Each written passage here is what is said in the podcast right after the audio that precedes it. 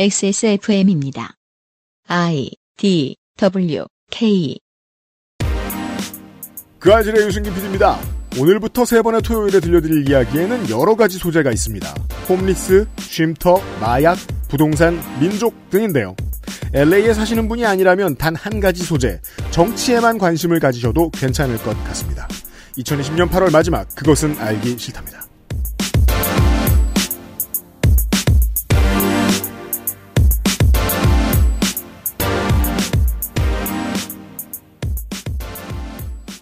자, 이 이야기를 세상에서 유일하게 들은 사람은 저와 윤세민 에디터뿐입니다. 뭐 근데 진짜 묘하네요. 왜요? 어제 우리가 했던 이야기하고 이거는 전에 미리 녹음했던 내용이잖아요. 네. 이게 묘하게 대립점에 서 있으면서 같은 이야기, 같은 내용이네요. 실무를 들어가면 어떤가? 네. 제가요, 지지난주 방송에서 괜히 또 오버한 것 때문에 그 이런저런 질문들을 많이 들었습니다. 음, 차별이 차별이라고 화를 내지 아- 말란 말이냐? 응. 라는 질문을 저한테 해주신 분들이 많아요. 네. 좋은 말씀입니다. 정반대가 되는 가치 있는 사례들도 많습니다. 네. 사람들이 충분히 화를 내왔기 때문에 실제로 사회가 변한 것도 있어요. 그렇죠. 그것도 좋은 방법입니다. 다만, 그, 저는, 저는 그러니까, 다름으로써 공존해야 된다고 생각해요, 이 의견들이. 저 같은 의견도 있을 수 있다 정도로만 생각을 해주셨으면 좋겠습니다.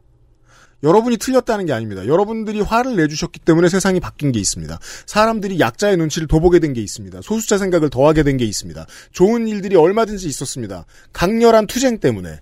다만, 저는 세계에서 방역당국의 말을 가장 잘 듣는 시민 5천만과 못 믿어 못 믿어 하면서 성질을 내는 몇만 명의 사랑제일교회 신도들 동전의 양면처럼 병존한다고 생각해요. 이쪽이 있으니까 저쪽이 있는 거예요. 음. 우리는 충분히 스트레스를 감내하는 습관이 들어있거든요. 못 버티면 저렇게 돼요. 네. 진짜 이번 주 요파씨에서도 얘기했는데요. 버르장머리 없는 어른들 있죠. 그 사람들은 어릴 때 눈치 참 많이 보는 사람들인 경우가 너무 많아요. 음. 스트레스를 받으면서 눈칫밥을 엄청 먹어왔던 기억을 가지고 있어요. 어느 정도의 나이가 되거나 내가 나이도 좀 됐고 재산도 좀 생겼다. 그런 걸 내려놔요. 슥. 네. 그 전까지 받은 스트레스 이제 받고 싶지 않거든. 나도 해보고 싶어. 합리적이에요. 좋은 방법은 뭘까요? 젊었을 때 스트레스를 덜 줬어야죠, 이 사람들한테. 음. 네. 저는 극우가 덜 생기는 방법은 그 사람들이 덜 극우일 때부터 잘 키워내는 문제, 잘, 잘 키워내는 거라고 생각하거든요. 네. 내 옆에 있는 사람을 생각해 보라고요. 가장 진보적인 이야기를 하는 소셜의 힙스터단 애가 하루에 두 개씩, 세 개씩 글을 올려도 막 좋아요가 500개다, 1000개다. 그 사람한테 묻고 싶은 거예요. 너네 부모님은 설득할 수 있느냐? 너네 위층 할아버지 할머니는 설득할 수 있느냐? 추석 설날에 만나는 어르신들은 설득할 수 있느냐? 그럼 이제 비명을 지르면서 문어크로 물러가야죠. 일배하는 네 조카는 설득할 수 있느냐? 그 사람들이 사람이 아니게 되지 않잖아요. 마음 편하게 타자화 시켜놓은 소셜에서 우린 생활하고 있지만 그런 말씀을 드리고 싶었거든요. 오늘부터 들려드릴 토요일에 들려드릴 이야기는 사실 적응이 안 되실 거예요. 그래서 오늘 시간에는 배경만 설명을 드릴 텐데 이야기가 점점 진전이 되면 그런 생각을 좀 해봐 주셨으면 좋겠어요. 이런 일이 실제로 일어나면 우리는 어떨까? 꽤 빡셀 것이다. 우리도 타자화 열심히 하고 스트레스 많이 받을 것이다. 네. 네. 인류는 0.5cm 앞으로 나가기도 힘듭니다. 네. 설득이 되었다를 패배로 받아들이고 그렇죠. 설득을 했다를 승리로 받아들이잖아요. 근데 그게 아니라고 생각하면 전혀 다른 세상이 되거든요. 네. 온 인터넷도 그렇고 온라인도 그렇고 음. 다만 나를 이기려는 애를 나는 끝까지 설득하려고 하면 내가 진게 되는 것 같아가지고 무서운데 음. 근데 정치라는 방면에서 설득을 생각하면 또 세상이 또 전혀 다르게 보이잖아요. 어, 그때부터는, 어, 훨씬 난이도가 어려운 게임입니다. 그렇죠. 왜냐하면, 잠시 후에 등장하는 모든 사람들, 코리아타운의 한인들, 네. 옆에 사우스 센트럴의 흑인들, 시내의 사람들, 홈리스 시민들, 시장, 시의원, 시의회 의장, 입장이 다 달라요. 그리고 이건 미안하게도 나를 죽이려는 상대방도 설득하고 쟤를 죽이라고 뒤에서 외치는 우리 편도 설득을 해야 돼요. 그런 이야기입니다. 잠시 후에 시작하죠. 그것은 알기 싫다는 강력한 체내 흡수율 평산네이처 야왕데이 야왕나이트 경기도 김치의 진수 콕지버 콕김치 프랑스에서 온 비밀의 레시피 오뉴 마카롱 독일산 맥주효모로 만든 데일리라이트 맥주효모 비오틴에서 도와주고 있습니다. XSFM입니다. 콕 집어 콕 믿어도 되는 김치를 찾을 땐 콕 집어 콕 햇서 빙진 김치 재료부터 공정 유통까지 안심 직접 구매한 재료로 만드니까요. 그러니까 김치가 생각날 땐 콕 집어 콕. 건강기능식품 광 야왕 테이테 좀 빨리 나오신 나이트 체내 흡수율을 높인 농축 홍삼 야왕 테이테 올 추석엔 당신을 위해 엑세스몰에서 야왕 테이테 어떠세요? 평산네이처의 건강기능식품 광고입니다. 원래 나성인이 등장할 때는 높은 빈도로 문학인이 있어요. 네. 문학인 나와 계세요. 어, 뭐야, 난 조용히 있었는데? 그 어제 안 가고 하루 더 버티고 있는데 참고로 이제 나성인하고는 예전에 녹음했잖아요. 네. 본편에서는 등장하지 않아요. 그렇습니다. 그리고 본편의 얘기가 뭔지도 몰라요. 광고를 합시다. 근데 진짜 나는 왜 이렇게 겹치냐? 나, 나성인이 문학일 좋아해요, 되게. 평산네이처에 달라진 점이 있다면 이제 야왕은 넉넉고 1년 동안 행사하지 않는다는 겁니다. 네, 군기가 좀 들었습니다. 물론 변하지 않는 것도 있습니다. 덕후처럼 파고들어서 열심히 개발하는 점은 7년 전이나 지금이나 여전히 그대로입니다. 제가 이 그 평산네이처 사장님을 볼 때도 그런 생각이 많이 드는데요. 사람이 한 번 더 구면 변하지 않아요. 그건 변하고 싶어도 변하지 않아요. 그70 먹어도 오다이바 가고 싶다 이런 겁니다. 응, 그렇습니다. 네, 네. 그쪽을 빠지면 또 딴 걸 파요. 알아주는 사람이 액세스몰 고객도 있고 저희도 있습니다. 그럼요. 우리가 아는 평산네이처 사장은 너무 좋은데 뭐라고 설명할 수가 없네의 실존 인물판이라고 할 수 있습니다. 그렇습니다. 그 회장님은 아 몰라서 설명할 수 없을지도 모르지만 어, 평산네이처 사장은 다 알아요. 그렇습니다. 네, 그래서 근데 뭐라고 설명해야 좋을지를 모르니까 저희를 찾았죠. 그렇죠. 야왕이 또 언제 올지 다시 올지 모를 대대적 할인 행사가 오랜만에 찾아왔습니다. 네, 이름하여 액세스몰 추석 프로모션 3탄 음흠. 야왕 추석맞이 할인 행사입니다. 그렇습니다. 현재 가격에서 15%를 할인합니다. 15% 워낙 고 원료를 떡칠하여 판매가가 높은 데다가 고가의 원료를 내 음 그게 오타군요. 음. 고 원료가 뭔가 했는데 오래된 원료인가 싶었네요. 썩은 것. 고가의 원료를 떡칠하여 판매가가 높은 데다가 그 와중에서도 액세서몰에서만 특가로 판매하고 있었지요. 그렇습니다. 그 가격에서 다시 한번 15% 할인이 들어갑니다. 음흠. 한 개를 구매했을 때 12만 1,550원이라는 아름다운 가격이 나옵니다. 이것이 왜 아름다운 가격이냐? 원가는 이거보다 비싸거든요. 음. 당장 마우스를 밀어서 여타 다른 비슷한 이것과 비교되는 장르의 무엇이라 설명할 수 없는 그 건강기능식품의 가격이 어떻게 형성되어 있는지를 확인해 보시면은 왜 이 가격이 아름다운 가격인지 아시게 될 겁니다. 보통 3배 합니다. 그렇습니다. 주목할 점은 이거죠. 두 개 이상의 다수를 구매할 시 기존 가격에서 중복 할인이 적용된다는 점입니다. 네. 세 개를 사면 여섯 개를 사면 어찌 될까요? 점점 더 할인이 커진다는 거죠. 지난해 진행하여 완판을 기록했던 크레이지 세일보다도 더 싼 가격인 한 개당 6만 8천 원까지 됩니다. 더 설명은 안 하겠습니다. 그렇습니다. 평소 야왕을 늘상 복용하고 싶어 했던 분들이 꽤나 있었습니다. 알고 있습니다. 기운이 얼불수록이라는 게 무슨 말이에요? 오타예요. 열불수록?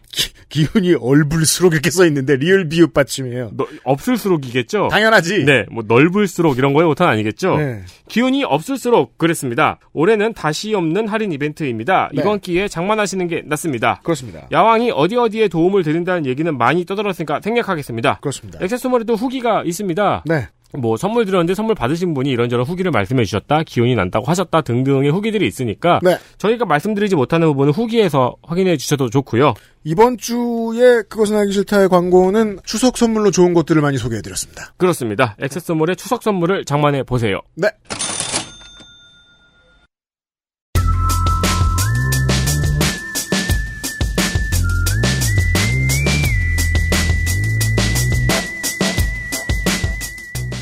먼 나라 이웃 동네 나성통신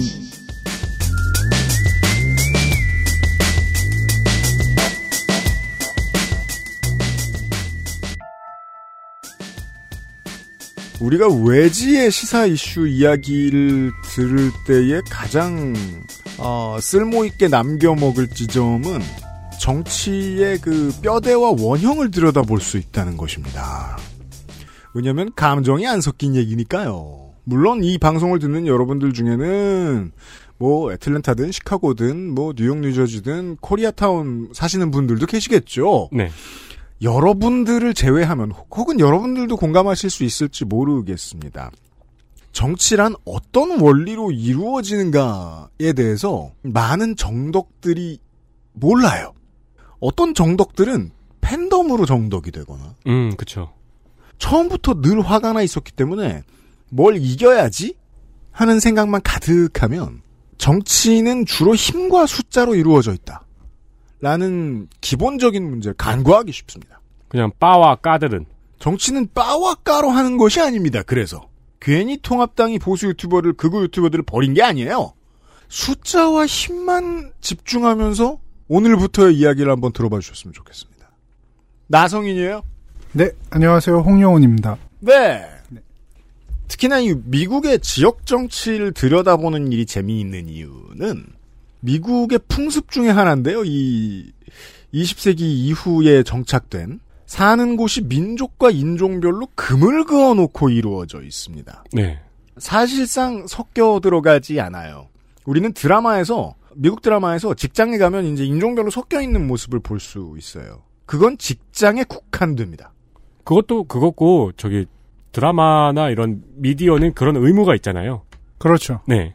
지역은 곧 이 사람들의 숫자와 이해에 따른 어, 정치의 장이 됩니다. 민족 구성이 어떻게 되는지, 그 외에 다른 이해관계들이 어떻게 되는지. 우리는 이것을 한 2, 30년쯤 뒤부터, 지금부터 한 4번 정도 총선 더 치르면, 지선 더 치르면, 그 이후의 지선에서는 농촌 지역의 지자체장이나 그, 그 동네 의회 의원들을 뽑을 때 이 문제를 본격적으로 얘기하기 시작할 거예요. 한 20년쯤 남았어요. 음. 일단 제 소개는 여기까지예요. 네, 오늘 제가 드릴 얘기는 2018년 여름 LA 한인타운을 뜨겁게 달아오르게 만들었던 이슈입니다. 홈리스 쉘터의 한인타운 설치 문제에 대해서 얘기를 해보려고 합니다. 음. 이게 2년이나 지나고 나서 이야기를 하는 거긴 한데, 음. 어, 처음 이제 유피디님이 저한테 뭐 방송을 해보겠냐고 권유를 하셨을 때부터 이 이야기를 해보는 게 어떻겠냐고 제안을 드렸었습니다. 저한테 처음으로 제안해 주셨던 아이템이 이거였어요. 음, 제가 처음으로 제안드렸던 아이템은 429였고요. 네. 핀트가 꽤 안 맞았었어요. 어쩌라고 LA 부동산 내가 살 것도 아니고. 네. 근데 이게 그 부동산 문제라고 이야기를 하셨는데 음. 거대한 컨텍스트에서 보면은 부동산 문제와 마약 문제가 얽혀 있는 화두지만 이게 좀 더 자세히 파고 들어가 보면은 어 피디님이 인트로에서 이야기해 주셨듯이 인종과 소수자에 대한 문제입니다. 네. 이번 편에서는 어 대체 왜 이런 문제가 일어나게 됐는지 또 어떤 갈등이 벌어졌는지에 대해서 자세히 알아보려 합니다. 첫 번째 키워드는 홈리스. 한국은 홈리스가 지역 정치의 갈등 이슈가 된 지가 오래됐습니다. 네. 되어도 핫하지 않았습니다. 왜냐하면 주로 모두가 공공장소라고 인정할 수 있는 지역에 아, 노숙인들이 모여 계셨기 때문이에요. 음. 그리고 그 지역 정치도 그렇게 의도했고 노숙인들도 그것을 원했기 때문에 부동산의 공공성의 이슈가 적었어요. 한국은 그랬어요. 네. 그래서 이 이야기가 생겨납니다. 제가 먼저 이야기를 드리고 싶은 부분은 제가 왜 홈리스 문제에 관심을 가지게 됐나입니다. 이 챕터는 사실 제가 나중에 좀 추가를 했어요. 이 사건에 대해서 전부 다 작성을 하고 나서 나중에 했는데, 음. 어, 제가 이거를 이야기 드리는 부분 자체가, 어, 기본적인 정서를 여러분들이 이해해 주셨으면 한다는 게 있습니다. 그러니까 한국 부동산하고 맞춰 이해하지 마시고 그냥 남 얘기처럼 들으시는 게 제일 좋을 것 같아요. 네네. 사실 저는 미국에서 LA시 외곽에 살고 있어서 홈리스를 볼 일이 많지는 않습니다. 우리가 이거 얘기해도 되나요? 코리아타운에 사시. 아, 네, 코리아타운, 한국인들이 많은 지역에 살고 있죠. 그죠? 네. 코리아타운은 시 외곽에 해당한다. LA의 코리아타운은 이제 다운타운 바로 옆쪽에 있는데 음. 외곽 지역에 이제 주로 주거 지역이 많은 곳, 뭐 오렌지 카운티나 벨리나 이런 지역에도 한인타운이 분명 있거든요. 그죠? 그런 지역들은 사실 환경이 굉장히 좋고 음. 그리고 학군도 좋은 경우 많고 음. 그래서 이제 동네를 지나가다가 막 홈리스를 볼 일이 사실은 많지 않아요. 음. 그래서 홈리스는 생활 속에서 보이지 않는 존재나 다름이 없었던 겁니다. 저한테는. 음. 하지만 제가 홈리스라는 존재 자체를 조금 더 인식하게 된 것은 취재 때문에 LA 다운타운에 있는 스키드로라는 지역을 돌아다니게 되면서부터입니다. 미국의 도시는 그냥 다운타운이라고 부르는 동네가 있어요. 실제 시내. 네. 그리고 그게 공식 명칭으로 쓰이죠. 아, 그냥 이름이 다운타운이에요? 다운타운 로스앤젤레스 이렇게 써 있습니다. 그래요? 그게 그냥 시내, 그러니까 그게 고유명사인 거죠 시내. 그러니까 아니 근데 동, 동 이름이 시내인 거잖아요.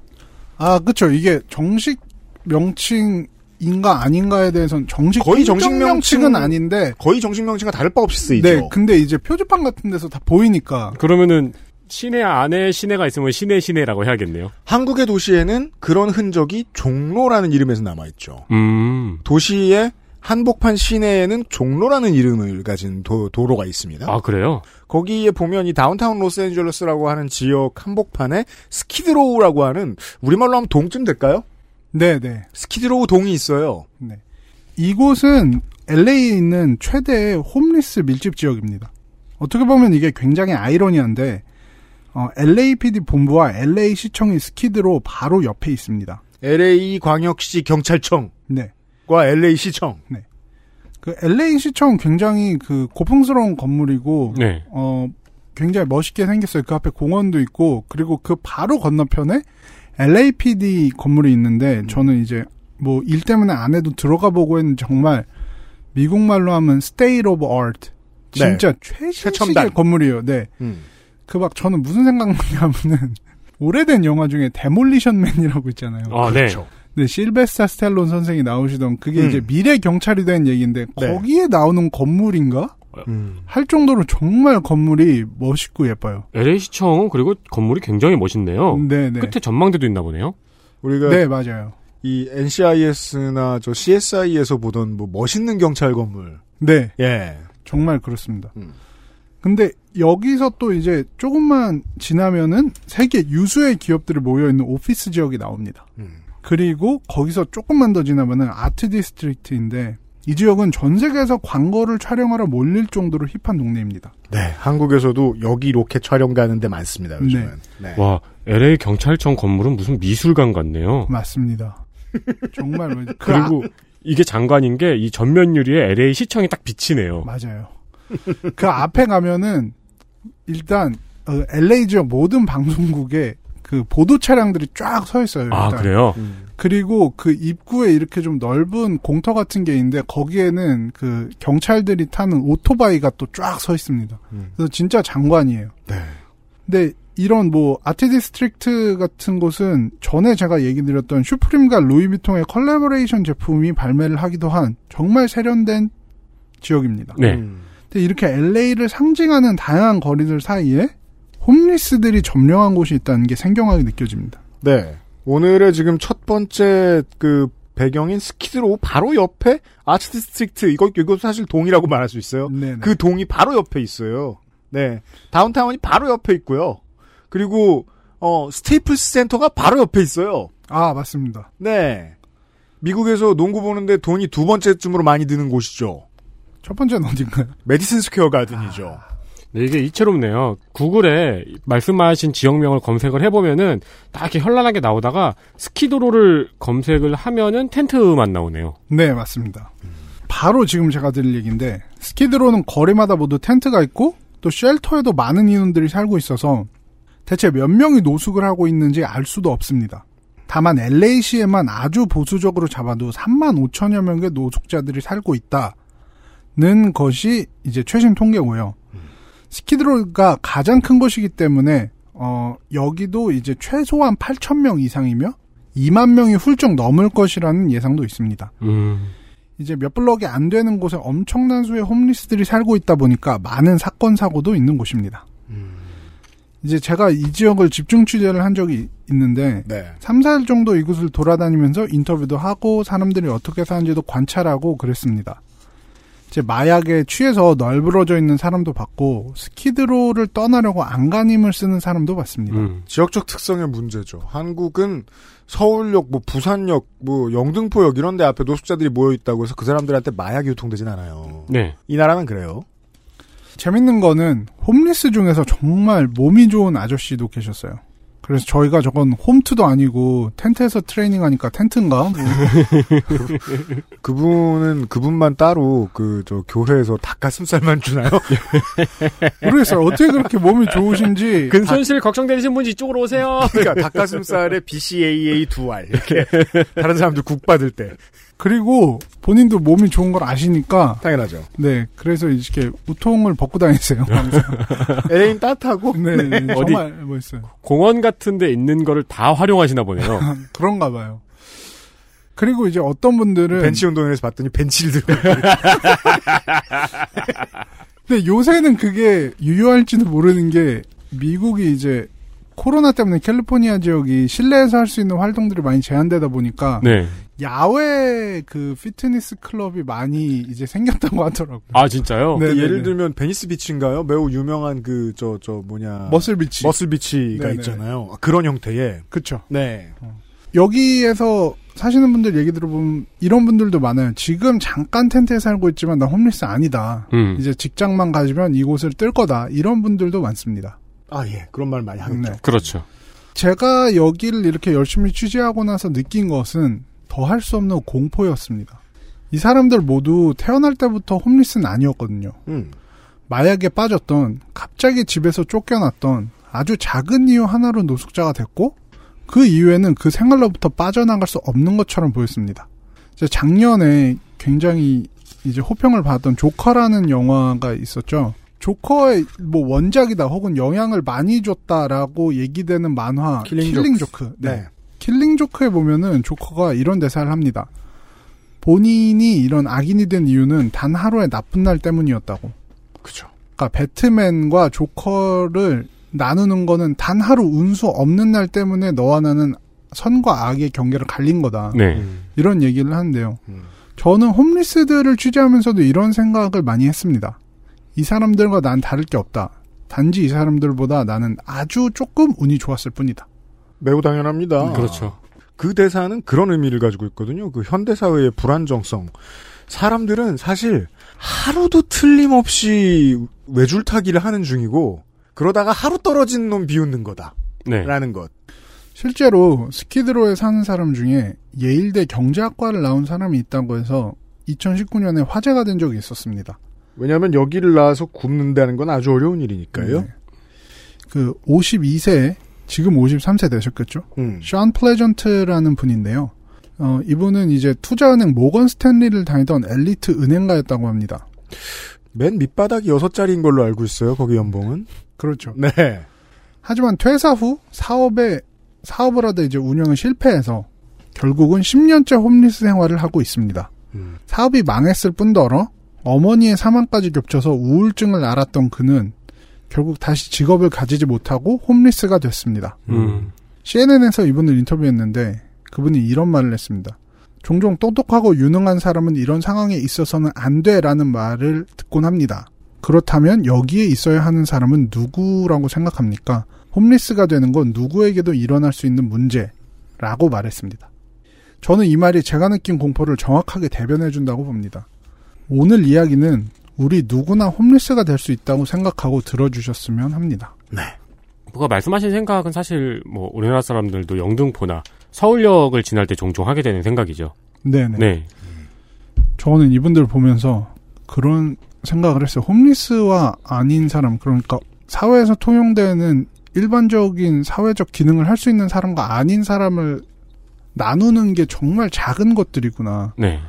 예를 들면 뭐 언제 어디서나 안정적으로 대변과 소변을 볼 수 있다거나 음.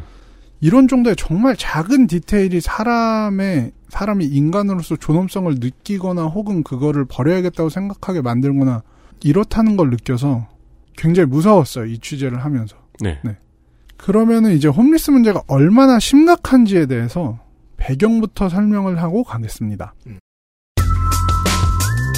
일단 홈리스의 개념부터 잡고 가는 게 좋을 것이라고 생각합니다. 한국은 이게 분명하지 않게 돼도 괜, 괜- 아직 큰 문제 없는 나라라서 네, 저도 맞습니다. 구분을 안, 안 했는데 네. 이제 홈리스와 노숙자는 가끔 혼동해서 쓰이는 경우가 있지만 엄밀히 말하면 둘은 다른 것입니다. 아, 다른 뜻이에요? 네. XSFM입니다.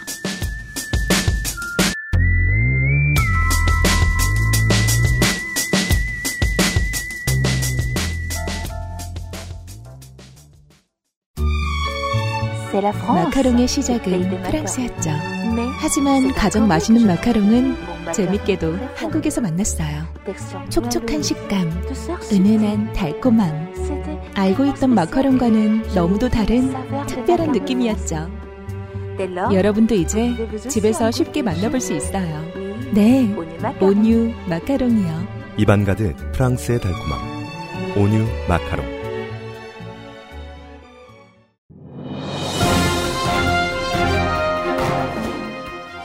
자, 전화 연결해 보겠습니다. 여보세요? 데일리라이트 맥주 효모 드셔보셨다고요? 네, 비슷한 다른 회사 제품도 먹어봤는데요. 분말이라 역하고 먹기가 많이 불편했거든요. 근데 데일리라이트 맥주 효모는 알약이라 먹기도 편하고요. 냄새가 없어 그런지 애들도 잘 먹더라고요. 이거 먹고 나서 우리 남편은 글쎄 이마선을 따라서 참. 야야야, 끊어, 끊어. 야, 끊어. 아, 통화 연결이 고르지 못하네요. 들을 말씀은 아직 많이 남아있는데 아쉽습니다. 말할 수 없는 고민 직접 확인해보세요. 데일리라이트 맥주 효모. 콕 집어 콕. 좋은 원료를 쓴 김치를 만들 시간이 없을 땐 콕 집어 콕. 배추, 무, 고춧가루, 생강, 전부 국산. 다시마, 홍합, 표고버섯도 아낌없이 쓰죠. 그러니까 김치가 생각날 땐콕 집어 콕.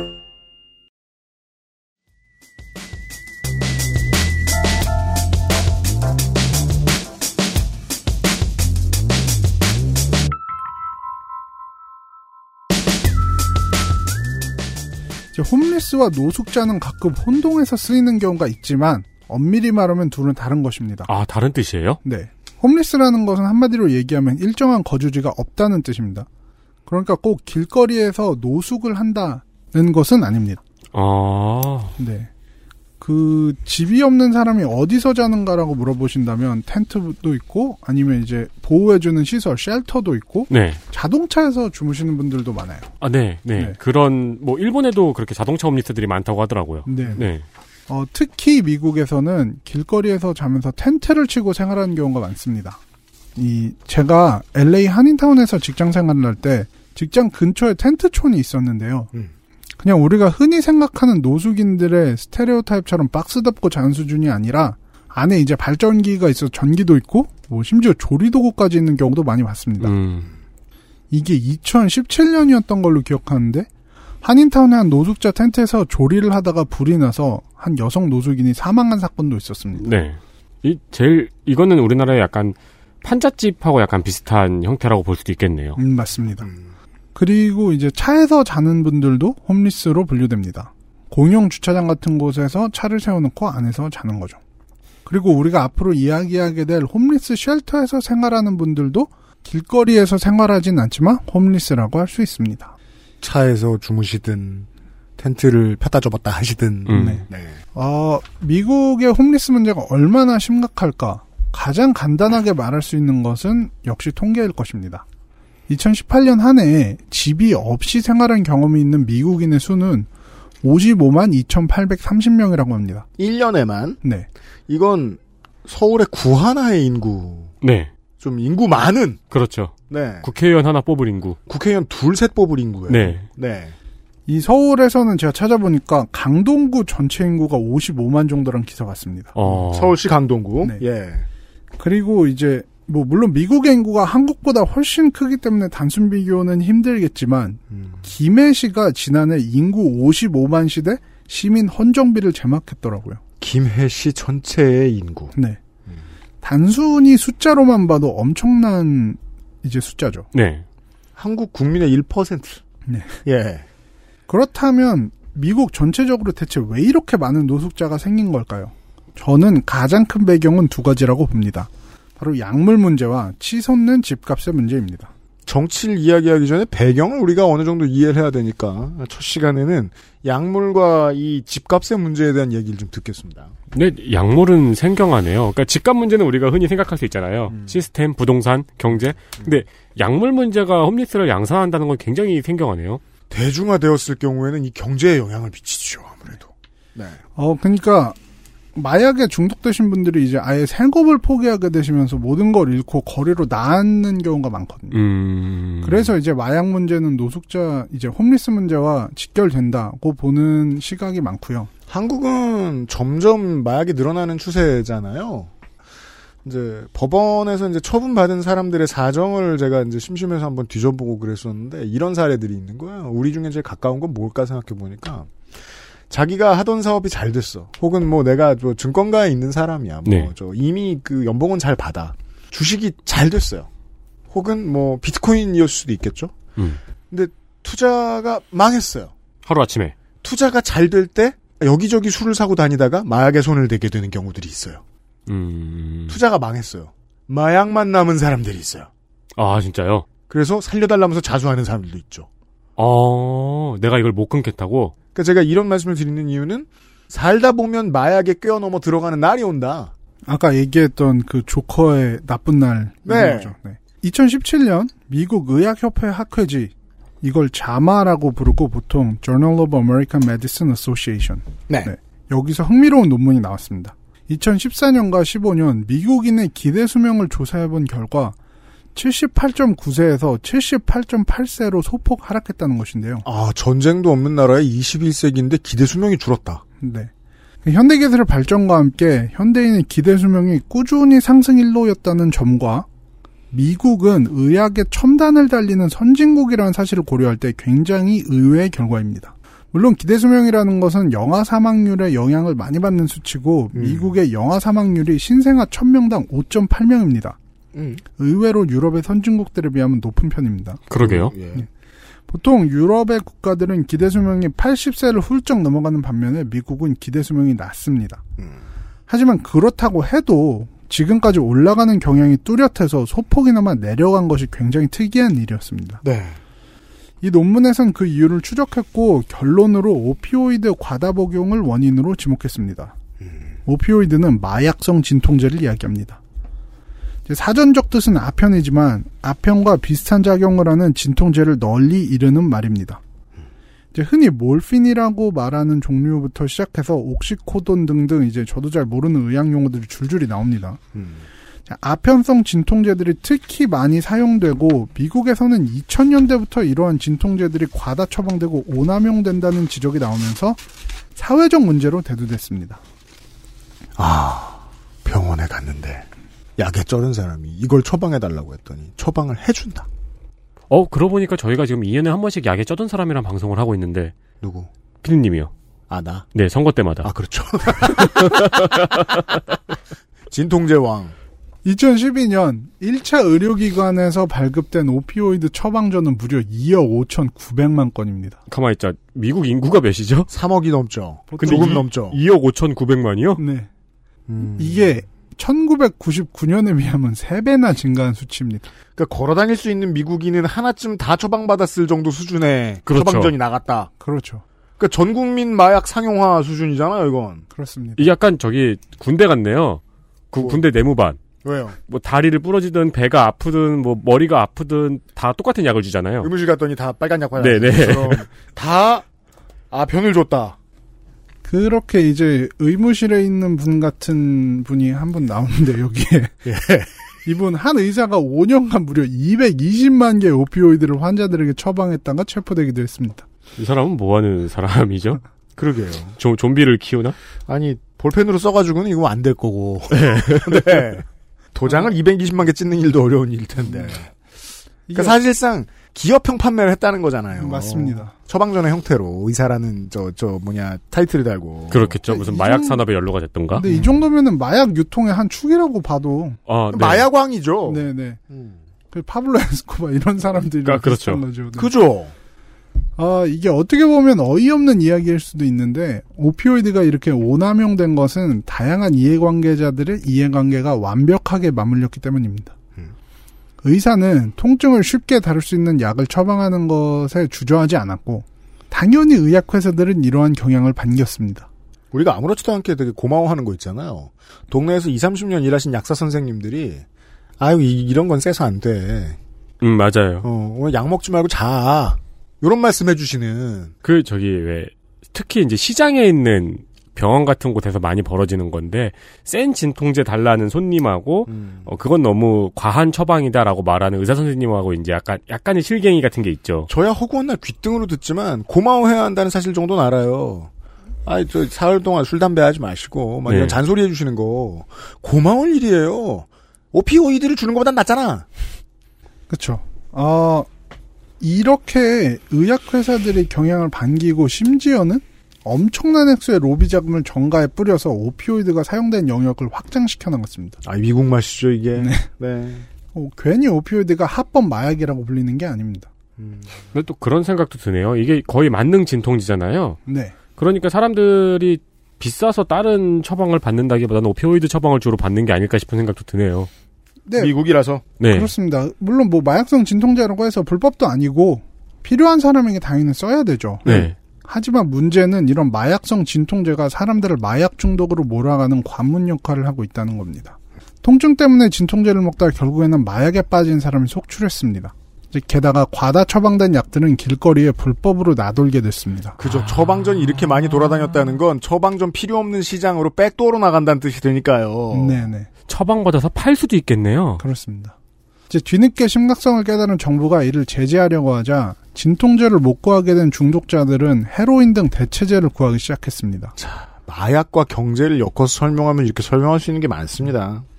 이런 일련의 과정을 opioid crisis, 즉 마약성 진통제로 인한 위기라고 부를 정도입니다. 방송 준비하면서 공부를 하면서 알게 됐는데 그래서 이걸 opioid epidemic이라고 부르는 거예요. 음. 전염병. 근데 전염병이 아니잖아요, 이건. 네, 절대로. 그렇죠. 네.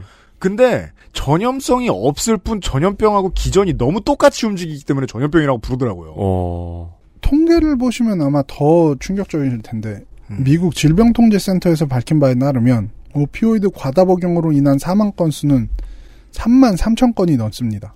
매년 전쟁을 하고 있네요. 네. 약물 남용 사망자 전체의 63%에 달합니다. 아니 약물 남용 사망자 전체 63%가 오피오이드 때문에 죽으면은 판매를 못하게 해야 되는 게 맞지 않을까요? 그러게 말이에요. 이게 참 술도 못 팔게 해본 적 있는 나라가 말이에요. 10년 후에는 매년 오피오이드 오남용으로 65만 명이 사망할 것이라고 예측한 매체도 있었습니다. 20배가 넘게 더 죽을 것이다, 이것보다. 네. 결국 2017년 트럼프 대통령은 오피오이드 문제에 대해서 국가 비상사태를 선포했습니다. 우리 같은 경험이 없는 사람들은 이해가 안 돼. 진통제를 처방받아서 먹다가 이거를 계속 음. 먹고 싶어지고 근데 이거를 못 먹게 되자 마약을 찾게 되는 과정이. 그러니까 말이에요. 운 나쁜 날. 그러니까요. 그렇죠. 어, 막, 그, 제가 볼 때는 그 중독을 한 사람들의 그런, 어, 사고구조나 절박함 같은 거는 일반적으로 이해하기 어려운 것 같아요. 그러니까 제가 한 달을 건너 아는 친구 중에서도 막 이런 약물 중독에 가까운 친구가 있었는데, 어, 막 그런 약을 못 구하니까 나중에 막 감기약을 막 구해가지고 그거를 몇십 알씩 털어먹고 그러더라고요. 어. 그죠. 네. 감옥에서 그런다는 얘기 들었어요. 네. 감기약, 저, 저 몰래 유통되고. 네. 그, 제가 아까는 뭐, 저 먹고 살 만한 사람이 마약에 빠져드는 얘기를 해드렸는데, 하루 벌어 하루 먹고 살고 막 그, 가족들까지 책임져야 되고, 근데 엄청나게 힘든 일을 해. 5시에 나갔다가, 10시에 들어와. 매일같이 일을 해야 돼. 아퍼. 파스를 붙여. 계속 아파. 음. 누군가가 이 약을 권해줬어. 중독되겠죠. 그렇죠. 그게 저거죠. 필로폰이죠. 삶이란 그래요.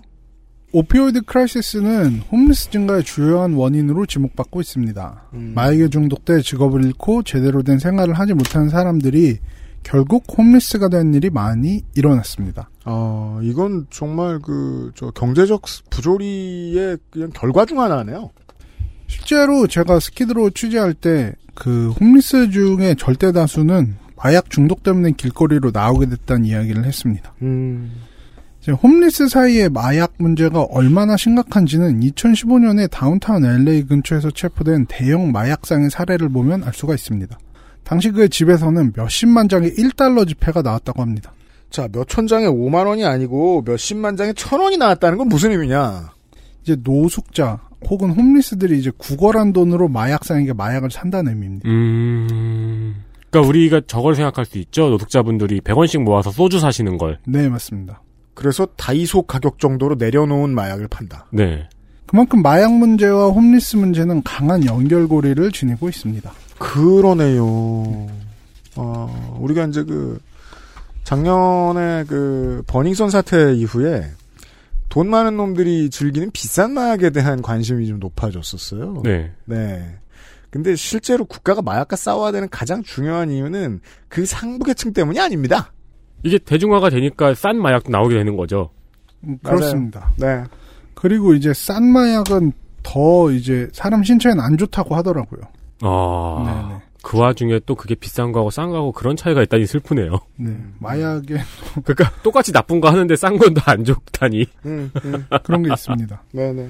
그리고 홈리스가 어, 늘어나게 된 또 한 가지의 원인 바로 치솟는 집값 때문에 결국에 집에서 쫓겨나고 길거리에 나앉게 되는 경우를 살펴보겠습니다. Eviction note, 네. 강제 퇴거 조치 쪽지. 아, 네. 근데 미국은 흔해 빠졌더라고요, 이게 되게. 네.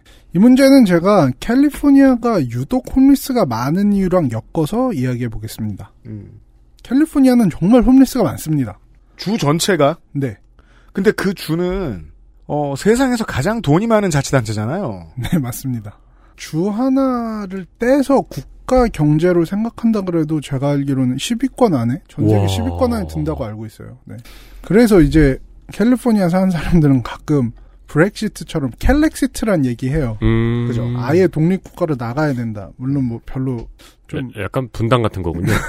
강남구. 뭐라 그래야 되지? 실현되지 강남- 않을 얘기라서 뭐 네. 아니, 물론 건데. 실현하려면 전쟁을 해야 되니까 안 되겠죠. 물론 강남 분당이랑은 다르죠. 어, 캘리포니아는 세상을 움직일 원천 기술을 가지고 있는 곳이니까. 아, 그렇군요. 그렇죠. 네. 그리고 사실 이게 연방 탈퇴라는 게 이론적으로 보면 아예 안 되는 건 또 아니니까 음. 어쨌든 미합 중국이라는 연방에 가입한 거니까 이 사람들이 음, 음. 그런 얘기가 아예 없는 얘기는 아니지만 좀 실현 가능성 떨어진다고 볼 수 있죠. 음. 어쨌든 이렇게 부자 캘리포니아 주에는 정말 홈리스가 많습니다.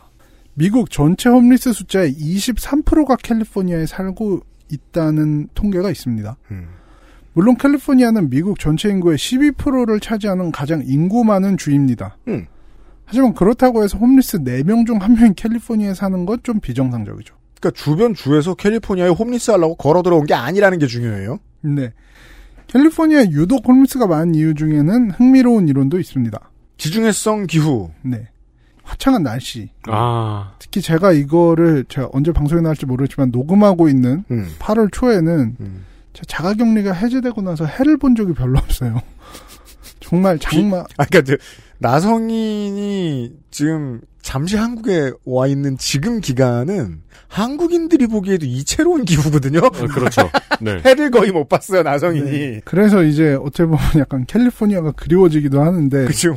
저, 저희가 녹음하고 있는 오늘은 사상 가장 지랄 맞은 날인데요. 지금 해가 쨍 났는데, 아, 한강은 지금 다, 다 찼어요. 아마 이제 밤섬이 지금 정수리만 남겨놓고 물이 다 찼어요. 나성인이 뭐, 아, 이번에 한국에 처음 온 거였다면 미국 가가지고 야 한국은 다리를 강 바로 위에다 지어. 라고 할 거예요. 네. 진짜 아까 누가 그랬듯이 도토리묵 같은 한강을 보고 있습니다. 네. 근데 이제 특히나 남부 캘리포니아는 한겨울에도 영하로 떨어지는 경우가 거의 없기 때문에 길거리에서 자도 얼어 죽을 일은 없다는 게 큰 장점입니다. 이거는 크죠. 네. 네. 그러니까 이게 뉴욕 메트로와 다른 점이라는 거죠. 네. 네. 이 제가 안양에 살 때 안양역을 왔다 갔다 하잖아요. 근데 안양역 앞에 노숙자분들이 있어요. 음. 근데 어느 날 내려가다 보니까 그 노숙자분 중에 한 분이 동사하셔가지고, 예, 그 동사하신 분의 명복을 빈다고 안양 역사에서 이렇게 걸어놨더라고요. 음, 그런 일이 있더라고요, 또. 음. 캘리포니아는 그렇지 않다. 네. 이런 장점이 있다 보니까 심지어는 다른 주에서 홈리스들에게 따뜻한 캘리포니아 가서 행복하게 살아라. 이러면서 뭐 버스 티켓을 준다는 이야기도 떠돌고 있습니다. 아, 우리가 네 생일을 맞아가지고 다 같이 200명이 돈을 모아서 캘리포니아행 버스 티켓을 샀어. 음, 네네. 남부로 가라. 네. 음. 받아주면 좋겠어. 그리고 이제 사실 위에 날씨 얘기 같은 건 좀 부차적인 얘기고 정말 중요한 건 이겁니다. 샌프란시스코와 LA 두 곳을 중심으로 하는 캘리포니아 대도시권이 거주 비용이 살인적입니다. 이것이 이제 홈리스를 만들고 있다는 지적이 많습니다. 이제 거주비가 얼마나 높은지는 통계를 통해서 이야기를 드릴 수 있지만 오히려 제가 살고 있는 곳과 가깝기 때문에 경험적으로 겪은 일들에 대해서 이야기를 풀어보겠습니다. 보통 LA 시내에서 나름 괜찮은 아파트에서 방 하나 정도로 살고 싶다. 음. 이른바 원룸이죠. 네. 그러면 기본적으로 월세가 300만 원에서 400만 원 사이라고 보시면 됩니다. 월세가 원룸 사는데 300만에서 400만 원이다. 그러면 한국의 평균 GDP 정도의 수익을 올리는 사람이면 월세로만 돈을 다 내야 돼요. 그렇죠. 맞습니다. 원룸인데. 그리고 이건 약간 괴담처럼 떠돈 얘기인데 샌프란시스코도 정말 엄청나게 살인적인 집값으로 유명한데 그렇다고 하죠. 네. 화장실 안에 욕조에 담요를 깔고 자게 해주는 것에 500달러 정도를 내야 한다는 이야기 들었습니다. 이게 뭐 안 웃긴 농담이라고 하더라도 이런 농담이 나오는 맥락이 있을 거 아니에요. 네. 아니 네. 그리고 이게 농담이 아닌 게 홍콩에서는 이런 주거 형태가 많이 있잖아요. 아 그렇죠. 그러면은 왜 캘리포니아의 주거 비용은 하늘 높은 줄 모르고 올라가는 걸까요? 간단합니다. 캘리포니아의 경제가 붐이라고 표현할 정도로 크게 발전해왔기 때문입니다. 그럼요. 그리고 이러한 경제 발전에는 IT 기업들이 있습니다. 우리가 흔히 아는 실리콘밸리가 이러한 경제 성장을 이끌었습니다. 각광받는 IT 기업들이 있고 이곳에서 일하는 사람들은 억대 연봉을 우습게 받습니다. 또 뭐 자고 일어나면 주가 때문에 뭐 스탁옵션으로 부자 된 사람들도 많고 이런 사람들이 샌프란시스코와 실리콘밸리에 모여 살고 있다 보니까 자연스레 집값이 하늘 높은 줄 모르고 치솟았습니다. 최근 LA에서는 실리콘 비치라는 말도 벌써 몇 년째 유행하고 있습니다. 이 스냅챗과 같은 IT 기업들이 LA 근교 바닷가에 위치하고 있기 때문에 붙여진 말입니다. 그렇죠. LA의 startup scene도 상당히 부흥하고 있다는 증거입니다. 여기다가 넷플릭스를 비롯한 스트리밍 서비스들이 엄청난 돈을 벌어들이고 이제 컨텐츠를 확보하려는 경쟁도 치열해졌습니다. 이제 돈이 몰리다 보니까 이러한 미디어 플랫폼들과 여기에 콘텐츠를 공급하는 제작사들 또한 호황을 맞이했습니다. 엔터테인먼트 사업체들도 돈이 늘어났다. 네. 이러한 업체들이 LA에 대거 입주하면서 LA의 부동산 가격을 올려놓고 있습니다. 그래서 이제 여기에 직원들, 사장님들 이런 사람들이 버는 부가 쏙쏙쏙 지금 부동산으로 빠져나가게 되어 있다. 그 친구 중에 부동산 펀드에서 근무를 한 친구가 있는데 어떤 일로 돈을 버냐고 하니까 간단하게 말하더라고요. 오래된 건물을 사서 내부를 리모델링 하는 게 가장 LA에서 돈이 많이 벌리는 부동산 프로젝트라라고 했습니다. 그렇죠. 이제 리모델링 하는 방식도 그다지 어렵지 않습니다. 천장을 높이고 시원하게 통유리를 좀 끼운 다음에 creative space라고 이름을 붙이면 컨텐츠 제작사들이 귀신같이 입주한다는 겁니다. 이게 현재 LA의 단면을 보여준 말이라고 할 수 있습니다. 이게 우리나라도 성수나 문래동에 종종 있는 리모델링 형태고 그리고 저기 영화 인턴 있잖아요. 네네네. 네, 거- 그 회사도 원래는 공장이었는데 전화번호부를 만드는 공장이었댔죠. 아. 근데 이제 인터넷 쇼핑몰 업체가 리모델링 후에 입주한 회사로 나오잖아요. 그러니까 저 맥락을 모르고 보는 사람은 저게 왜 저래 싶은 그 저 블루보틀 그렇죠. 예 가게 같은 그런 그래서 그런 짤도 있어요. 이렇게 막, 뭐, 2000년대 초반의 커피숍 인테리어, 2000년대 커피숍 인테리어, 그 요즘 인테리어 보면 다 노출 콘크리트에다가 다 러프하잖아요. 앤트러사이트처럼. 네. 그런 다음에 뭐, 2040년 인테리어 해가지고 폐허 그냥 이렇게 같이 넣는 건물 없고. 예. 이렇게 황룡사 옛터 같은 거 이렇게. 포석정. 아, 저가 오늘 여기 오기 전에 잠깐 카페에 갔다 왔는데. 네. 거기도 이제 철근 콘크리트 노출 막 돼 있더라고요. 그쵸. 아, 네. 네. 그리고 테이블마다 의자가 다 다르게 생겼어. 아 맞아요. 맞아요. 그것도, 그것도 패턴이죠 요즘. 네. 네. 그리고 막 위에는 이제 휘황찬란한 고전적인 조명 달려 있고. 네. 그런 데서 그라놀라 하나 먹고 왔는데. 그래서 제가 그 거기서 만나자고 한 약속한 사람한테 화를 냈어요. 일부러 여기로 부른 건데. 너 임마 여기 좋아하지. 홍대 유명한 커피숍에 가면은 공장에서 옛날에 쓰던 컨베이어 벨트 위에 커피를 올려놔줘요. 아예 그 시설을 그대로 살려서. 아, 진짜 힙스터의 끝은 어디인가 궁금하네. 아, 또 이거 재밌는 사례가 하나 있습니다. 이제 스냅챗의 본사는 베니스 비치라는 LA 근교의 바닷가에 위치하고 있습니다. 네. LA 관광을 가보신 분이라면 흔히 듣게 되는 관광 명소 바닷가, 이제 산타모니카 바로 옆에 있는 곳입니다. 예. GTA 5에서 방문해 보신 분들도 있으시겠죠. 세계 시민들은 GTA에서 가장 많이 가봤어요. 아, 거기군요. 네. 옛날에 제 친구가 미국을 놀러 오기로 해가지고 이제 저도 휴가를 길게 내고 다 같이 이제 미국 서부를 돌아다니기로 했어요. 네. 근데 그 친구가 출발 며칠 전에 부상을 심하게 당해가지고 병원에 입원을 하게 된 거예요. 음. 그러고 나서 이제 미안하다고 저한테 막 사과하고 저도 막 호텔 다 취소하고 막 이랬는데 그러고 나서 이제 병원에 있는 동안 아, 병원을 퇴원하고 나서 이제 집에서 요양하는 동안 GTA 5를 하면서 막 아 이걸 내가 직접 갔어야 되는데 GTA 5에서 방문하고 있네. 하지만 이런- 더 재밌을 수는 있다. 네. 화나서 하면 레벨 빨리 올라요. 맞아요. 네. 아마 그리고 여기 바닷가에서 자전거 훔치는 미션이 있었던 것 같은데. 아, 뭐 별 미션 다 했죠. 잠수정 타고 막 유물 그렇죠. 밟고 아, 맞아요. 있고, 네. 뭐 어쨌든 근데 스냅챗은 엄청나게 큰 사고를 지은 것도 아니고 오래된 건물 여러 채를 빌린 다음에 리모델링해서 쓰고 있다고 합니다. 이제 자연스럽게 주변의 집값은 오를 수밖에 없었고 그래서 원래 베니스 비치에 살던 주민들이 스냅챗의 횡포에 반대하는 입장을 보이면서 시위를 전개하기도 했습니다. 그렇죠.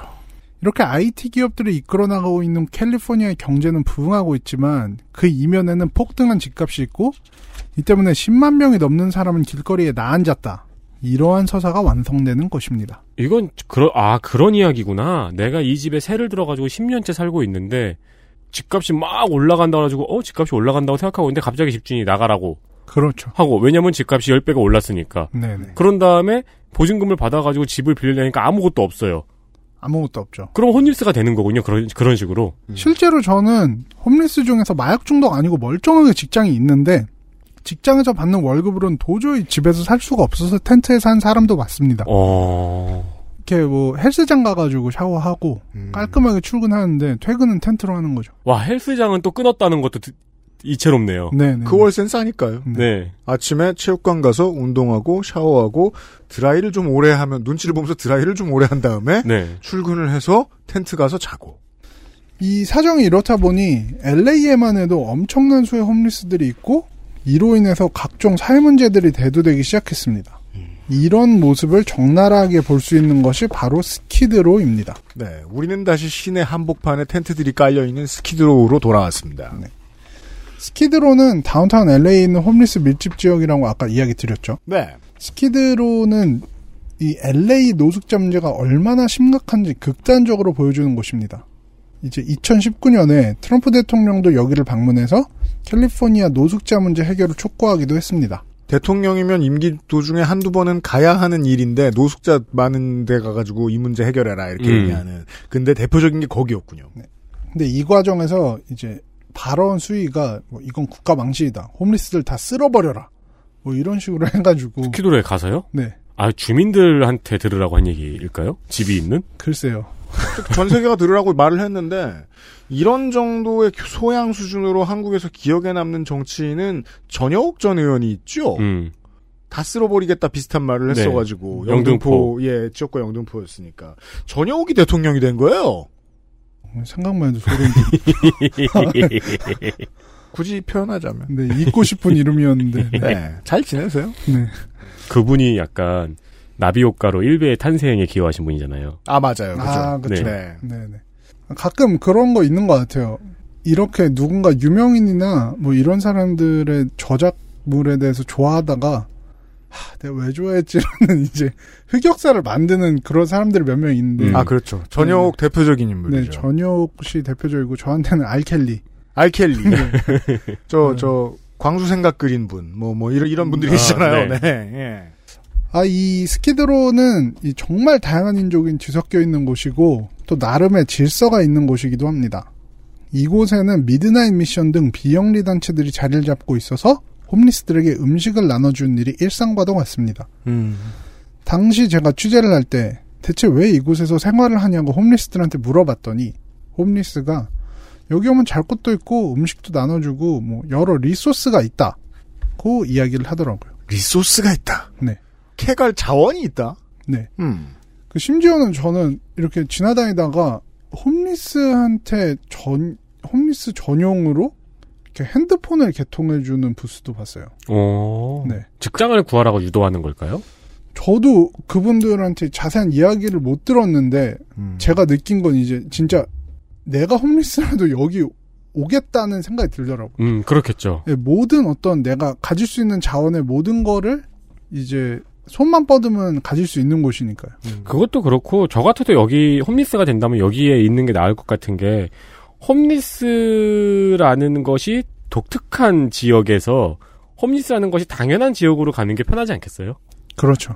그것도 있죠. 네. 그게 되게 중요한 이유인데 어, 노숙을 안 해본 사람들은 이해를 못하죠. 저 사람들이 왜 모이는가. 그렇죠. 여러 가지 이유가 있지만 첫 번째 이유는 모여 있어야 평범하지 평범하게 되기 때문이거든요. 아, 물론 LA 지역의 홈리스들은 스키드로에만 몰려 있는 것은 아닙니다. 이제 정확한 통계는 내기 힘들지만 스키드로에서 멀지 않은 다, 아, 한인타운, 코리아타운에도 1,600명이 넘는 홈리스들이 생활하고 있는 것으로 밝혀졌습니다. 즉 결국 LA시에서 노숙자 대책을 세워야 한다는 목소리는 계속 높아질 수밖에 없었습니다. 한인타운을 관장하는 LAPD의 올림픽 경찰서 소속 홈리스 지원팀에 따르면 홈리스가 늘어나는 것에는 도시 난개발과 실업률의 증가, 교도사, 교도소 재소자의 조기 출소, 전직 군인의 증가, 다음에 홈리스의 대물림 등의 문제가 있다고 합니다. 아.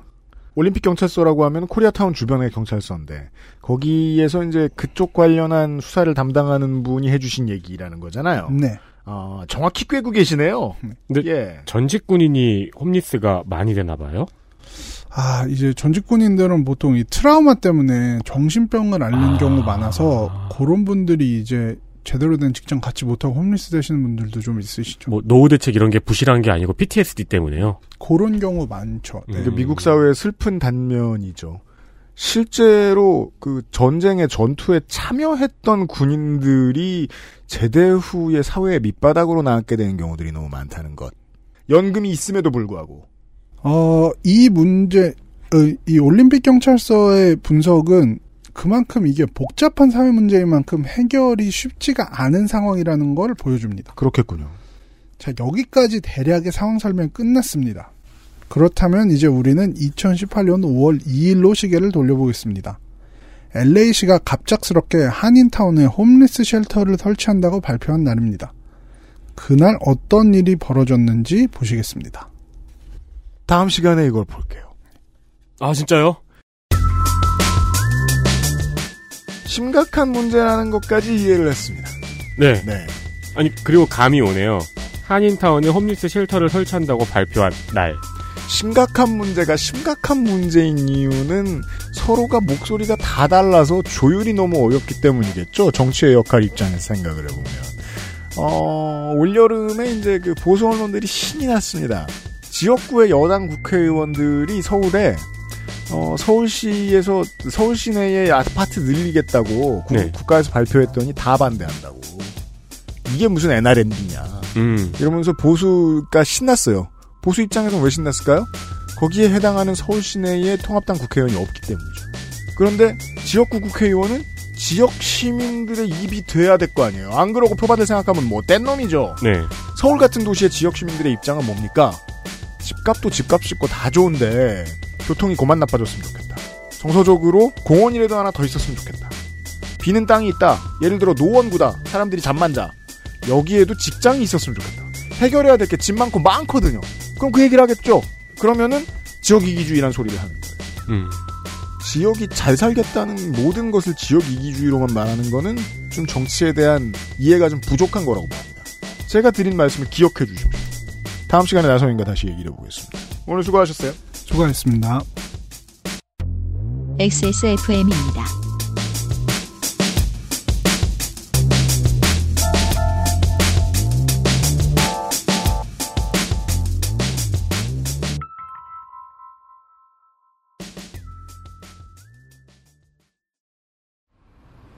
좋아요. 진짜 확실히 좋아졌어요.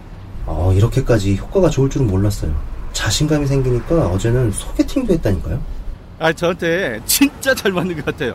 저 이거 먹으니까 세상에나. 아, 저 이마선을 따라서요. 잠만. 야야, 잠만. 마고 마고 마고. 누구 망하는 걸 보고 싶나? 말할 수 없는 고민? 직접 확인해 보세요. 데일리 라이트 맥주 효모.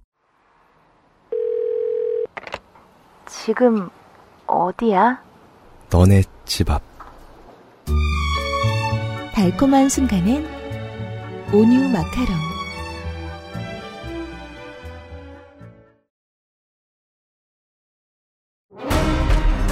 아스트랄 뉴스 기록실 뉴스 아카이브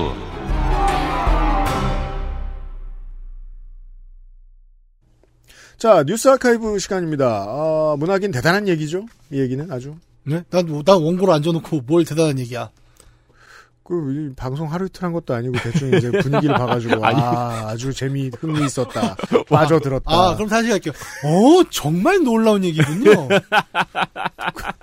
그런 홈쇼핑적인 반응이라도 나올 수 있었잖아요, 디폴트 안에. 아니 못 들어는 걸 못 들으셨다는 걸 시청자들 분들도 다 알잖아요. 그럼요. 네. 아, 그렇군요. 자, 다음 주를 기대해 주시고요. 뉴스 아카이브입니다.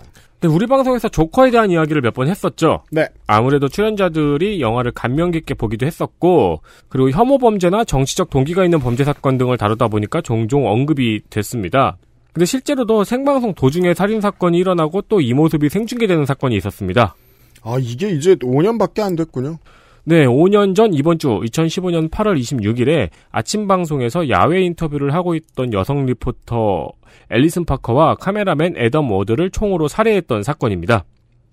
이 모습은 생중계로 방송이 됐어요. 네. 지금 범인 이름은 안 나왔네요. 네. 네. 그리고 뿐만 아니고 범인이 자신의 몸에 카메라를 장착해서 이걸 촬영하고 범행 뒤에 이 영상을 페이스북에 올리기도 했습니다. 트위터였는지 페이스북이었는지 잘 기억이 안 나네요. 아무튼 미국 버지니아주에서 있던 일입니다. 그렇습니다. 게다가 범인은 살해 직후에 도망치면서 자신이 쓴 23쪽 분량의 편지를 ABC 방송사에 보냈습니다. 음. 편지에는 미국에서 일어난 다양한 총기 난사 사건들과 자신들, 자신의 범행의 연관성을 밝혔습니다. 그리고 직접적인 원인은 인종차별이었다고 밝혔습니다. 그렇다면 범인은 누구였는가? 그 방송사에서, 그러니까 야침 방송을 하던 WDBJ라는 방송사였습니다. 그렇습니다. 이 방송사에서 1년 동안 리포터로 일하다가 해고된 남성 베스터 플래너건이었습니다. 그는 흑인 성소수자였는데요. 피해자들이, 그러니까 살해당한 피해자들이 평소 자신에게 인종차별과 성희롱을 일삼았다고 밝혔습니다. 일삼았다고 하기에는 이 기자는 당시 나이 24살. 대학 졸업하고 입사한 지 얼마 안 됐어요. 그렇습니다. 그리고 범행을 저지른 사람은 당시 나이 41살이에요. 음. 아무리 나이를 안 가리는 미국이라고 하지만 설득력이 떨어지고요, 여튼. 어, 그리고 그는 해고된 후에 연방 고용평등위원회에 진정을 접수하기도 했거든요. 네. 근데 이 고용평등위원회에서 조사 결과 오히려 동료들에게 위협적인 행동을 했던 사람은 범인인 베스터 플래너건이었던 걸로 밝혀졌습니다. 네. 어떤 이제 인종차별과 성희롱 같은 건 없었고요. 음. 그외 다양한 조사에서 이 범인이 매우 불안정한 상태였다는 것도 밝혀졌습니다. 네. 이 베스터 플래너건은 도망치다가 자살을 시도했고 병원으로 옮겨져서 죽었습니다. 음. 당시에 오바마 대통령은 이 사건에 대해서 이야기를 하면서 미국에서 총기 사건으로 숨진 사람의 수가 테러로 인해 인한 희생자보다 많다고 총기 규제에 대한 논의를 끌어올렸습니다. 그렇습니다. 이 당시에는 총기 규제에 대한 논의가 올라왔고 또 총기 규제에 대한 논의로 이제 사건이 옮겨졌었는데요. 최근에 이런 사건에 대한 이야기를 많이 접해서 그런지 사회적으로 고립된 인물이 계획적으로 살인을 저지르고 자신이 영웅이 되려 하는 이들의 범죄가 요 몇 년 사이 자주 일어나는 기분입니다. 그렇습니다. 네. 사실은 지금 그 코로나도 너무 말썽이라 미국에 대해서 이런 말을 하기가 좀 뭐합니다. 현재까지의 기록에 의하면 미국에 기록된 것만 코로나19에 의한 사망자는 17만 5천 명이 좀 넘었습니다. 네. 연간 미국에서 총기 사고로 숨지는 사람의 수는 4에서 5만 명 정도를 봅니다. 음. 다 말도 안 되게 많은 숫자입니다. 참고로 뭐 굉장히 많이들 죽네요. 궁금해서도 있고 실제로 방송의 주제를 정할 때 나름의 도움을 얻는 측면도 있어서 극우적인 이야기를 하는 소셜 페이지나 게시판의 댓글들을 좀 많이 봐요. 네. 평상시에 어떤 생각을 가지고 있나. 이걸 이제 사금처럼 잘 걸러서 이런 사람이 내 주변 이웃이라면 어떤 생, 어떤 사람일 것이다를 추측해 보는 것도 나름 저한테는 중요한 작업 중에 하나인데, 생각보다 많은 한국인들도 특히나 이 극우 사이트에서 많이 발견되는데, 총기가 합법화되길 기원해요. 사적 복수를 너무 많이 원해요. 그럼 본인이 뭔가를 할 수 있다고 생각하는 거겠죠? 네. 근데 여기서 중요한 건 극우라서가 아니라 극이라서거든요? 네. 그 분노는 제가 앞에서 말씀드린 바, 저 어제 우리가 저 문학인하고 짚은 바 있듯이 장기전, 장, 자- 아주 장기전이거든요. 장기적으로 관리해야 되는 건강 문제인데. 그리고 이 사람, 이런 사람은 총이 없었어도 범행을 했을 것 같잖아요. 그죠? 음. 제가 이 사건 직후에 생각했던 건 그거였거든요. 네. 근데 이제 미국의 문제는 그거죠. 이 사건이 아니고 다른 사건을 보면은 총이 있었기에 범죄 행위가 너무 커진다는 거. 맞아요. 총이 아니었으면 두 명이 즉사하진 않았을걸요. 그 생각은. 부상에서 끝났을 수도 있고요. 다른 사건을 보면은 너무 많은 사람들이 죽기도 하고요. 네. 자, 이제 16년 전의 이야기인데, 음, 와, 기념일입니다. 네, 기념할 만한 일이죠. 2004년 8월 28일 16년 전. 당시의 정치는 지금보다 약간 더 고매했던 것 같습니다. 그리고 어찌 보면 언론에 등장한 숫자로 말할 것 같으면 2000년대에 가장 유명했던 연극 이었습니다. 네. 야, 난 이렇게 들었는데 모르겠냐? 아, 진짜? 예. 당시에는 정치인에 대한 비판을 해도 지금은 그냥 유튜브에 나와서 빨갱이라고 해버리고 그만이잖아요. 강원문에 가서 빨갱이라고 하거나 유튜브에 나와서 빨갱이라고 하면 그만인데 그보다는 좀 더 고매한 방법. 그렇죠. 정치 풍자극이라는 방법을 취했습니다. 그렇습니다. 당시 한나라당에서는 현직 의원 24명으로 구성된 극단 여의도를 창단을 했고요. 음. 창단 공연으로는 환생경제라는 연극을 선보였습니다. 무려 처부 처음으로 그 극을 올렸던 곳이 전남이었을 거예요, 아마. 네, 전남 곡성이었어요. 네. 어, 연극은 기획 이재호, 네. 연출은 중앙대 문창과 교수인 이대영 교수가 맡았고요. 음. 노무현 전 대통령을 빗댄 노가리 역의 주호영, 주호영, 노가리의 아내인 박근애 역의 이혜훈, 이혜훈, 그리고 이 부부의 장남인 민생 역의 심재철, 심재철, 차남인 경제는 죽어서 안 나오고요. 죽었죠. 경제 친구인 한나라로 나경원이 나옵니다. 그렇죠. 그러니까 의원은 전부 다 생략한 게 배우였으니까요. 네. 알았어요. 그 외 저승사자 역의 주성영, 송영선, 박순자, 이재웅, 정두원, 정병국 등의 현직 의원들이 배우로 나왔습니다. 그렇죠. 모두 현직 의원이었습니다. 음. 내용은 집안의 가장인 노가리가 술만 마시고 집안을 돌보지 않아서 둘째인 경제가 후천성 영양 결핍으로 죽었습니다. 그렇죠. 근데 노가리는 여전히 술만 마시고 가족에게 폭력을 휘두릅니다. 음. 그리고 둘째 경제가 죽은 뒤에 이 죽은 이유가 경제가 죽은 이유가 집터 탓이라며 이사를 강행하려고 합니다. 음. 어, 수도 이전과 관련된 내용이었죠. 그렇죠. 부인인 박근혜와 친구인 한나라, 즉 이혜웅과 나경원은 간절히 기도를 해서 결국 둘째 아들 경제가 살아납니다. 그런 내용입니다. 그런 내용입니다. 대사에서는 이쯤 되면 막 가자는 거지요 라는 대사가 등장하기도 하고 다른 것보다 그때 유명했던 대사들을 종합해 보면 혐오의 끝판왕.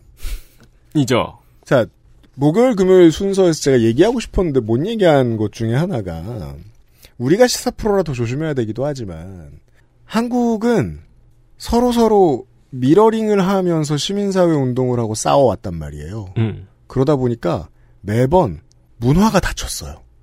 정치적인 싸움을 하다가 계속해서 문화를 압살시키는 방식으로 싸움을 진행시켰어요. 음.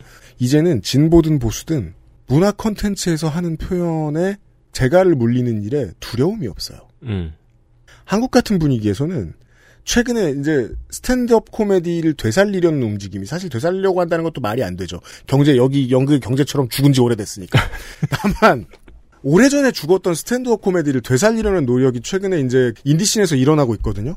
근데 메이저까지 못 올라올 거예요. 이런 문제 때문에요. 한국에서 싱가포르나 인도나 미국에서 하는 것처럼 스탠드업 코미디 못 할 겁니다. 음. 전 그렇게 생각합니다. 진보 보수 모두 싫어할 것이기 때문에. 여튼 그게 또 지금은 제도권의 검열이 무서운 게 아니잖아요. 스탠드업 코미디를 봐줄 수 있는 이유는 저는 아주 쉽게는 이렇게 설명할 웃기면 돼요. 웃기기 위해서는 많은 고민을 해야 되거든요. 어떤 것으로 승화시켜 내야 되거든요. 근데 안 웃겼단 말이에요. 이 연극은 음. 정말 폐륜 그 자체입니다. 대사들이 그리고 성 고환 찾고 네, 맞아요. 음경 찾고 그 욕설들이 대부분 노가리에 대한 욕설입니다. 네. 그러니까 스토리를 들으면은 여기서 욕을 먹는 사람은 노가리 하나밖에 없잖아요. 맞아요. 계속해서. 음. 그러니까 현직 대통령에 대한 욕설이었고 배우는 모두 현직 의원들이었죠. 그렇죠. 아, 당연히 논란이 있었죠. 음. 당시 한나라당 대변인은 어, 그 논란에 대해서 내용을 도외시한 채 대사만 가지고 문제를 삼는 것은 올바른 문화적 자세가 아니다라고 답변했습니다. 대사를 도외시하고 내용만 가지고도 문제 얼마든지 삼을 수 있긴 합니다만. 그렇죠. 네. 약간 이렇게 뒷장 같은 평이죠. 변기를 던지고 문제 삼는 것은 올바른 문화적 자세가 아니다라고. 결과는 전혀 달랐지만 네. 뭐 시기도 너무 달랐고요. 팝아트가 아닙니다. 이 연극은. 이 공연 팜플렛에는 극단 단장인 박찬숙 의원의 소개가 실려 있습니다. 음흠. 서로 입장을 바꿔 생각해보면 다른 사람에 대한 이해와 배려, 세상에 대한 따스한 시선과 건강한 소통의 욕구, 그것이 바로 우리 극단 여의도의 지향점이라고 설명하고 있습니다. 그렇습니다. 어, 동물적이죠. 건강한 소통의 욕구라고 생각했는데 어, 건강한 욕구는 다 성기 얘기예요. 예. 이게 제가 이제 요즘 와서 돌이켜 보면 재미있는 게 이 당시에 스태프, 그러니까 이 당시에 출연진들 그 당시만 해도 상당수 박근혜 대표에게 매우 우호적인 인물들이었어요. 네. 나중에 완전 대척지고 까닭없이 공천을 공천을 탈락해버린 이혜훈 의원 친박이었어요. 이혜훈 의원이 박근혜 역이었잖아요. 심지어 앞에서 보고 있었거든요. 이 사람들 중에 친박으로 남은 사람들이 별로 없어요. 다 친이계가 됐고 음. 다 바른정당 갔다 옵니다. 네. 지금 주호영 원내대표도 마찬가지, 주성현 의원도 마찬가지죠. 그 점이 참 재밌었고요. 맥락과는 무관한데 그리고 그 박순자 전 의원 전 의원이죠. 박순자 전 의원은 안산 단원 을이에요. 지역구가 거기에서 이번에 당선된 사람은 김남국 의원이죠. 김남국 의원의 팟캐스트 김남국 의원이 팟캐스트 많이 하고 다녔다. 부적절한 언행을 일삼았다. 라고 얘기했다가 박순자 의원이 요거 파였죠. 그렇죠. 자기 무덤 대박 파졌죠. 왜냐하면 그 고환 운운하는 대사가 네. 박순자 의원의 대사였기 때문에 아직도 남의 발언 지적하다가 이 출연진들은 요게 파여요 계속. 네. 네. 아주 기념비적인 작품에 대한 이야기였습니다. 저는 네. 그 이거 쓰면서 그런 생각도 들었어요. 뭐요? 그러니까 이때는 이런 혐오를 그래도 연극이라는 보자기에 싸서 던졌잖아요. 네. 그러니까 똥을 던져도 보자기에 싸서 던졌잖아요. 네. 근데 지금은 그냥 똥을 던지잖아요. 그렇죠. 그게 그게 이 반대쪽인 것 같아요. 뭐가요? 저희가 우리가 이 지난 정권 박근혜 정권에서 인내심이 많이 터졌잖아요. 음. 처음에는 풍자하고 밈 만들고 개그 유소 하다가 나중에는 인내심이 터져가지고 원색적인 비난까지 갔었잖아요. 그렇죠. 왜냐하면 온 국민이 비난하는데 어떻게 온 국민이 전부 다 고매하게만 비난을 해요. 중요한 얘기입니다. 그렇죠. 그러니까 이게 입장이 바뀌니까 저기에서도 아예 디폴트로 그냥 똥을 던지는 네. 형태가 돼버린 거예요. 네. 싸움은 점점 과격해질 수밖에 없어요. 네. 에디터가 중요한 얘기 해줬는데, 그, 저는 팬덤을 욕하는 사람을 절대로 믿지 않아요. 팬덤을 욕하는 사람은 그 스타를 원래 싫어했고, 혐오할 이유를 찾던 사람들이에요. 팬덤은 알아서 변질되거든요. 그걸 왜 스타 탓을 합니까? 저는 항상 그렇게 생각했어요. 만들어내는 콘텐츠가 잘못되면 팬들도 이상할 수 있어요. 하지만 그건 언제나 부차적입니다. 어떤 상스러운 한 사람을 봤어요. 그 사람이 상스러워요. 지적을 해야 되겠어. 근데 그 사람이 누군가의 팬이야. 이건 비논리예요. 음, 네. 다 개개인일 뿐이에요. 어른으로서의 책임이 있는. 그래서 이렇게 말하고 싶습니다. 많이 화가 나면 내 주변에 있는 어떤 사람들은 더 화났을 수도 있어요. 내 주변에 있는 어떤 사람은 병이 걸렸을 수도 있어요. 음. 근데 내가 그렇지 않죠? 나라도 덜 싸워야 됩니다. 혹은 품위 있게 싸워야 됩니다. 그래서 지금의 싸움 방식은 그거잖아요. 주로 이제 온라인의 싸움이 이루어지니까요. 서로 서로의 진영에 가장 품이 없는 사람을 데리고 와서 액자에 꽂아 놓잖아요. 쉬운 상대. 그런 싸움을 덜합시다. 물론 뭐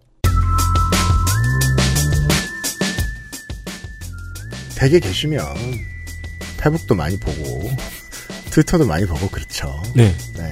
간단하게 좀 시선을 다른 데 돌리고 싶다. 그러면 인스타를 하시. 참 좋은 해법이군요. 근데 그런 사람들을 위한 캡처해서 기사 보여주고 까는 글 보여주는 인스타도 많더라. 엄청 많아요. 생각해보니까. 난 네. 몰라. 난, 나한테는 저 코카스파니엘 밖에 안 보이니까 내가 모른다고. 근데 왜 저한테는 계속 보이는지 모르겠어요. 너 찾지 마. 부계 빠든가. 인스타도 이제 그럴 때가 됐습니다. 진짜요? 이게 약간 보면 처음에는 괜찮아요 모든 SNS가 근데 조금씩 조금씩 그 분노의 물결들이 이렇게 홍수 왜 댐 넘치듯이 조금씩 넘어. 제가 최근에 뭐 조그만 게임 전문 SNS를 하나 가입을 했는데 네. 거기는 아직도 사용자가 얼마 안 되니까 사람들이 게임 커뮤니티인데 욕을 안 하는 거야. 어디요? 홍차넷이야? 아니, 네. 네. 그 얘기는 안 하고. 네. 우와 이런 깨끗한 이랬는데 또 보나마나 또 사람 좀 늘어나면 이제 아, 넘어오겠죠. 그렇죠. 예. 근데 인스타그램 그럴 수밖에 없는 게 우리나라에서 지금 이용자가 가장 많은 플랫폼이니까요. 네. 그게 깨끗하면 나라가 이상한 거다. 그렇죠. 독재죠. 네.